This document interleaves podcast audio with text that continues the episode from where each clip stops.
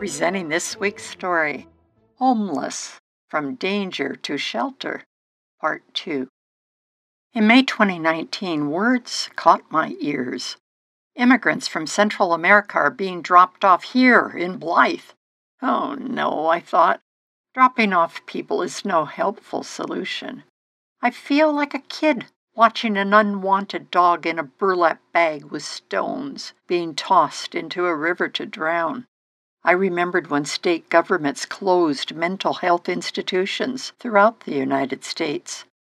Thousands of needy men and women were released into towns where they found no home. Often streets became their home. Treatment centers could not handle the problem.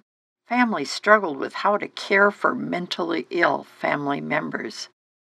Now, people are at risk in an international immigration and refugee crisis. Border agents cannot stop the flow of illegals.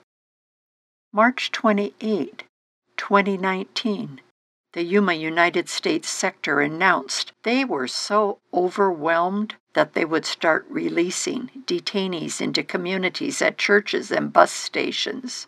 Many refugees have been smuggled by human coyotes from Central America across the United States border.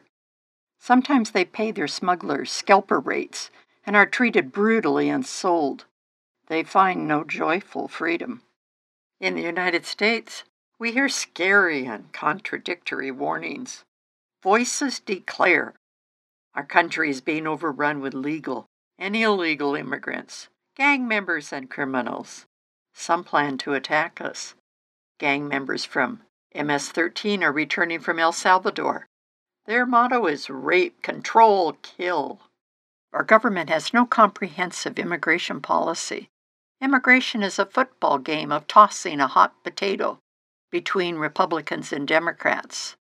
They have opinions, but little negotiation. Compromise is a dirty word.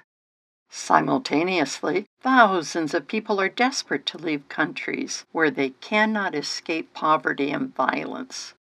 When the refugees travel, their belongings are often stolen by corrupt police. The refugees walk, ride buses or cars to the United States and Mexican border. Those allowed to enter the United States are often transported by Border Patrol to a shelter for a brief rest. In Blythe, California, their shelter is the Blythe Central Seventh day Adventist Church. It is ideal for temporary housing. There are 120 cots, floors with sleeping bags, and pews with blankets. The church had formerly been a nursing care center. Its leadership unanimously agreed that their facilities be used as a refugee center.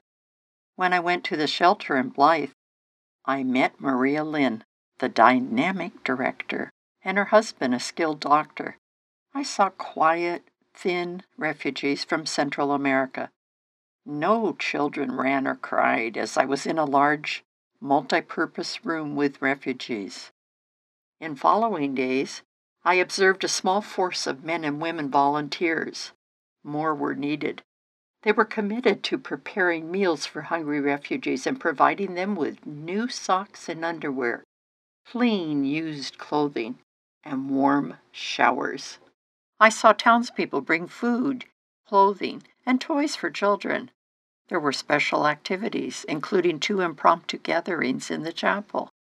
The refugees loved to sing Christian hymns, and I loved to play the piano as they sang. Faces glowed with joy. Compassion and respect have shined in the Blythe Refugee Shelter. Next week, let's continue this story.